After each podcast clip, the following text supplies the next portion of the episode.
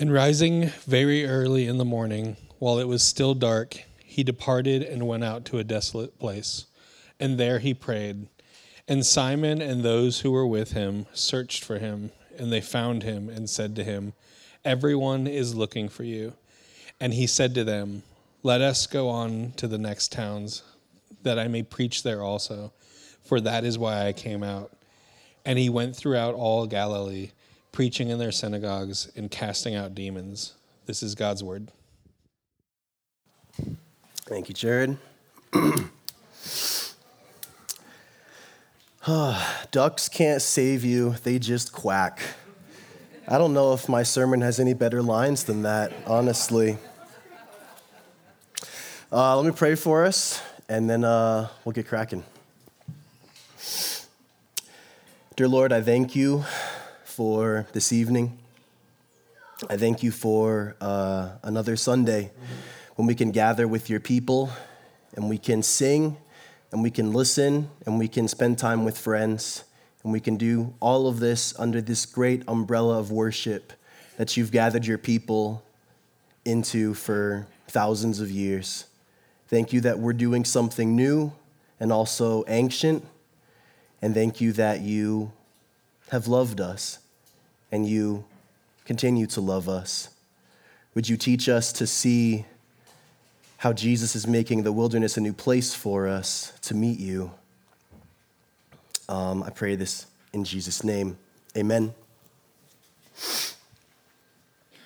You know, many years ago, my good friend Mike Almaroth introduced me to an Instagram page called Nature is Metal. It's an awful page. It's, it's terrible. It's basically um, fairly graphic videos of animals throughout nature hunting each other uh, and like eating each other's faces and stuff like that. It's, it's this crazy off. It's, it's a great page for if you're like a fan of animal cruelty.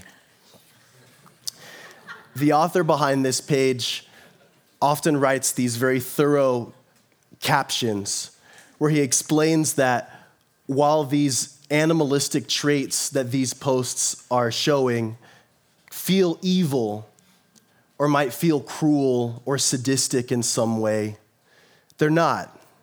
It's just nature.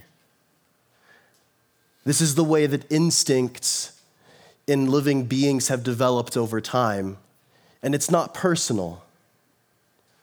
Nature can be cold and nature can be violent, but it's not personal. It's just nature, it's just the wild.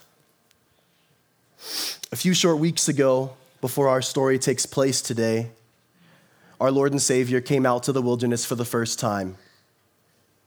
He was driven there by the Holy Spirit, and this was just moments after he was baptized. He stayed there for 40 days and he did not eat and he didn't drink. And he was tempted by Satan there.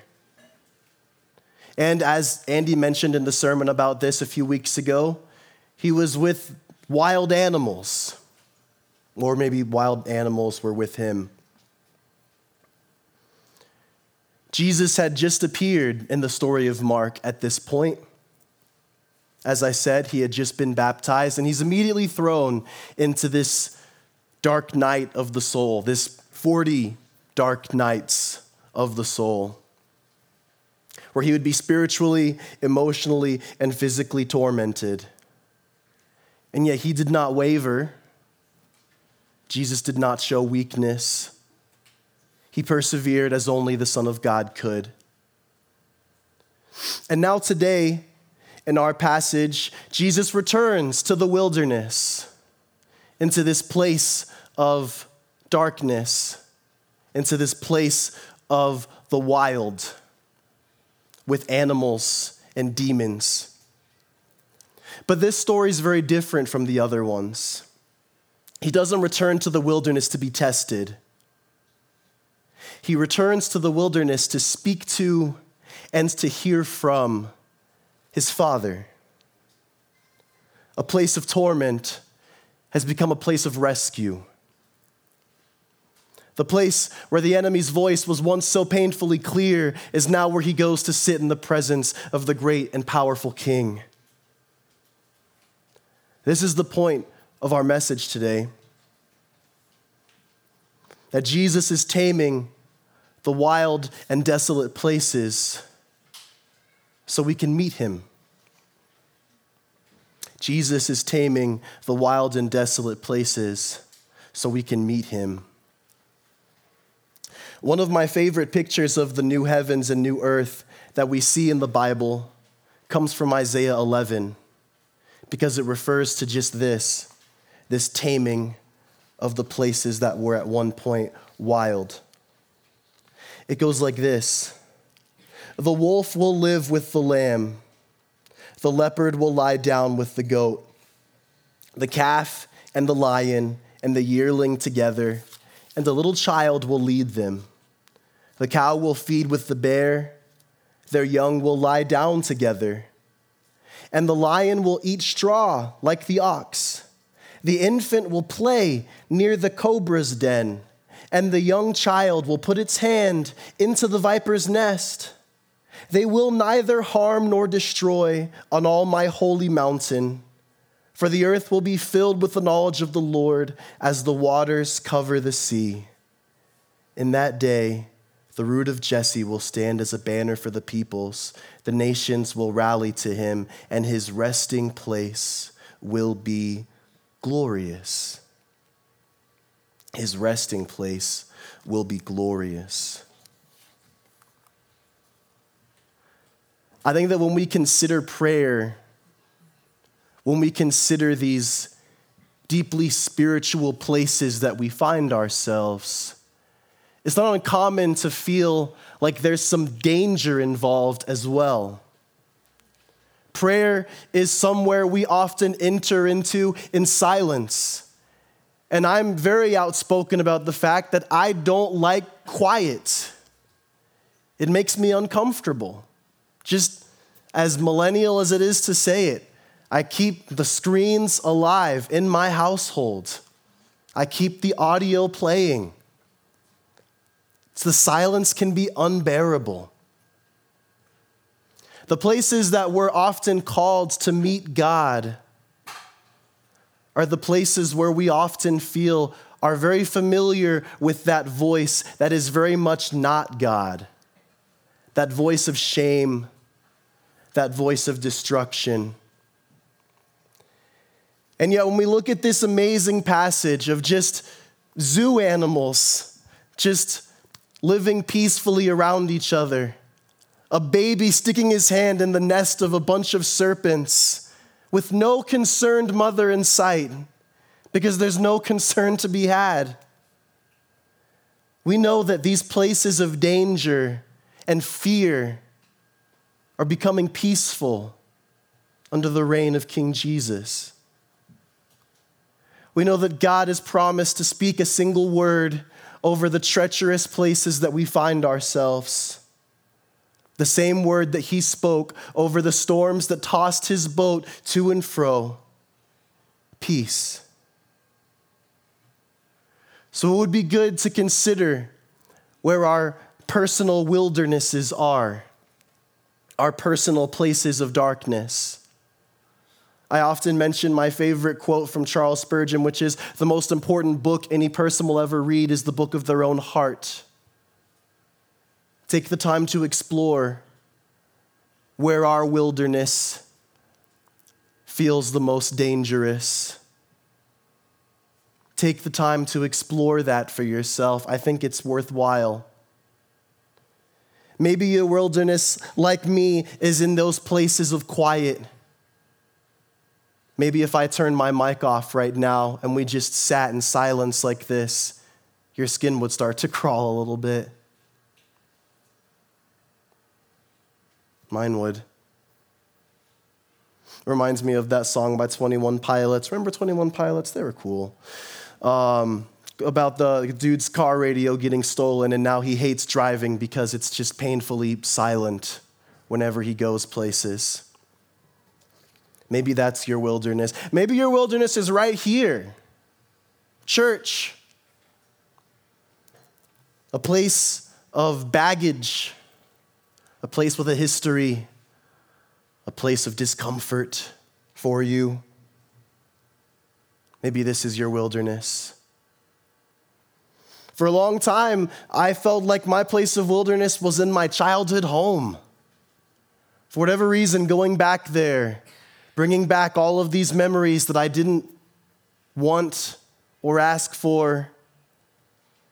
Now I'm sleeping in a place that is not a place of rest. It's a wilderness, it's dangerous. And yet, the promise is not that we'd stay in these wildernesses forever, but that they would become a place where we can hear our Father, a place where the night would become bright and full of the presence and goodness of God. So, how do we sit in that tension of seeing a promise in the future but unfulfilled in the present? What do we do? For now, I'd like to invite Ray up to speak with us for a moment to share a meaningful time when he experienced that tension of in between. So, Ray?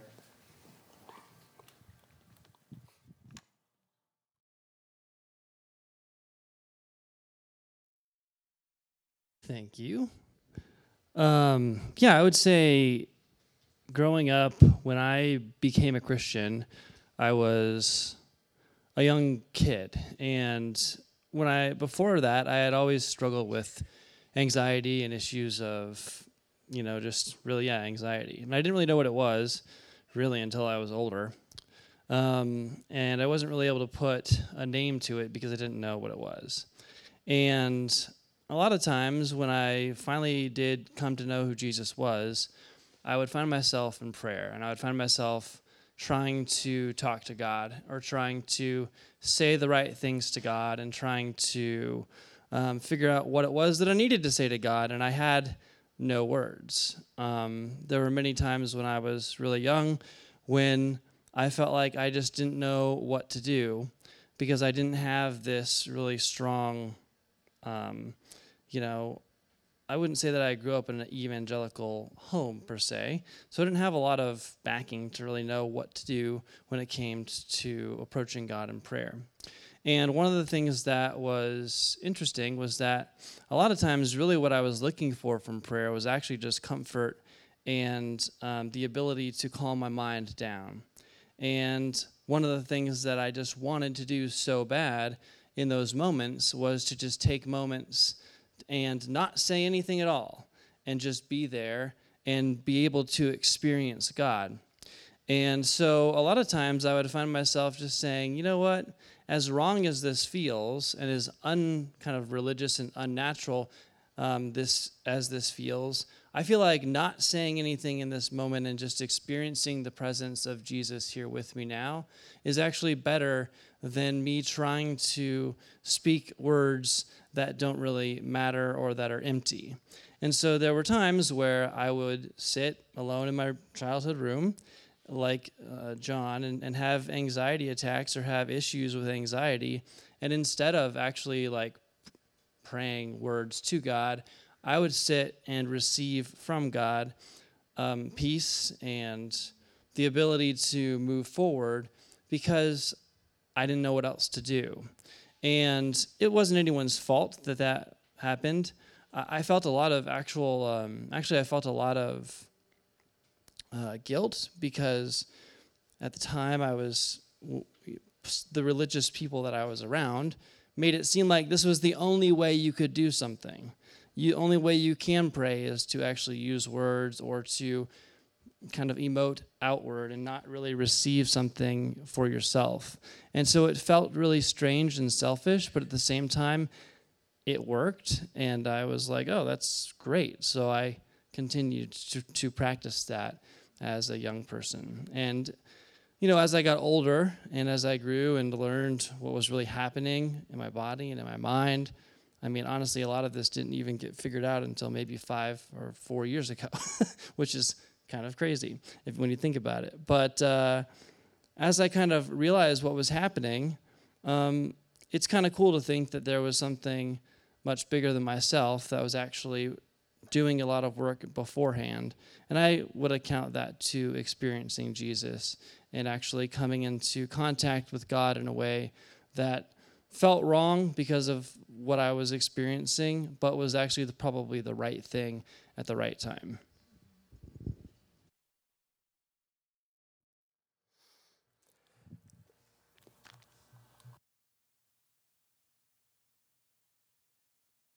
Sorry. You know, I really do love Ray's story because it shows that he was willing to act on the hope in the moment of tension, even not knowing and what was like the proper way to move forward. I think the fact that he was able to just say, I'm going to sit silently and just wait for God without having a, a prayer, without having words, is really meaningful.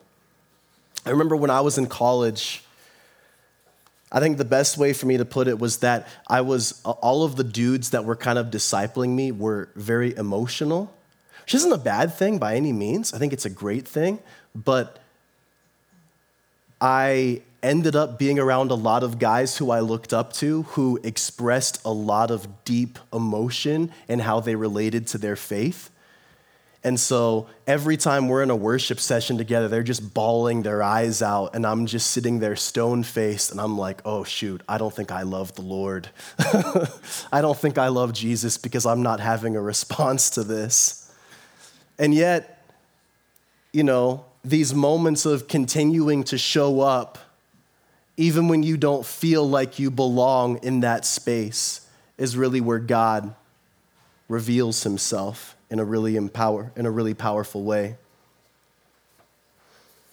I think that all of us can learn from these stories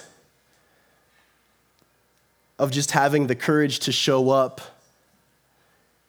when we're only halfway there when we're not 100% sure how much we belong. Having the courage to show up, hoping for something that maybe doesn't pan out in the way that we would long for it to. Having the courage to show up to church wanting to feel something overwhelming but not feeling anything at all for one week, two week, three weeks. Having the courage to meditate silently with God and not hear the word of love that we want to hear, having the courage to pray for prayers that go unanswered, seemingly unanswered. Having the courage to pray for prayers that feel impossible, praying for world peace, praying for no more wars, praying for God to save everybody, and sit in the tension of having to wait to see just what God's going to do having the courage to just keep trying, to just keep putting yourself in that place. You know, I want to return us back to the story here because when Jesus went out to pray in the wilderness, he didn't do it because he was sad. Jesus, if you remember last week's sermon, actually had an amazing day the day before he went out to the wilderness. Simon's mother in law was sick. Jesus healed her. Then a bunch of other people told a bunch of other people about this amazing miracle worker. Jesus spent all day healing and casting out demons and curing diseases left and right. The whole town was buzzing about Jesus and how cool this guy was. Jesus had an amazing day. So Jesus didn't go into the wilderness because he was sad or because he needed anything. The people of the town, he was popular. They were looking for him, they wanted more. So Jesus didn't go to pray because he was sad. Jesus went to pray because he needed to remember in that moment who he was. He needed to remember why he was there. He needed to go to pray so that he didn't lose the single sheep while he was chasing the 99. See, I think that we often look at Jesus as if he's often tempted to live this kingly emperor, you know, kind of like warrior life. What I often see is I think Jesus is more tempted to be a normal guy. I think Jesus, in this moment, surrounded by popularity and buzzing with people who just loved him, I think his temptation was just to stay. To stay be comfortable, make some friends, buy a house, meet a nice Israeli girl. I think the temptation for Jesus was just to kind of stop that railroad that was leading him towards a bloody crucifixion and just, you know, kick it in a nice little coastal town off the, off the Sea of Galilee and just have a nice, nice normal life. I think that's the temptation that Jesus was facing right here. And Jesus needed to spend time early in the morning with his Father in that quiet and desolate place so that he could remember who he was. So that with tears, he could say to his disciples, We got to go we've, we've, got, we've actually got to keep moving. There's other people who I need to see. And ultimately, there's a greater journey that I'm on that I need to continue going down. That's an important thing to remember about our place of wilderness, our place of prayer, is that it is a place where we recalibrate ourselves to, again, that great North Star that is the Lord, the, the one who, who loves us and cares for us and made us. He's reminding us who we are. He's giving us that guidance of just what it is our life is. That we are serving this, this upside down kingdom where the last is first, just like the kids said that we are pouring our lives out for those around us, but that we are also filled with this unending stream of grace and love from the giver of all good gifts. That we are not to make our lives about ourselves, but to serve our neighbors, even our enemies. That we need to recalibrate ourselves into who we are, and that that time with God will remind us of that. Because when we show up, we're not just showing up for a battle, we're, we're showing up to declare a battle that's already been won. Jesus did go to the cross, He went head to head with every rough and jagged thing and came out on top. So when we go into the wilderness, we're going into it as victors, proclaiming that Jesus has already made this wild place tame to where we can speak with Him with peace in our hearts.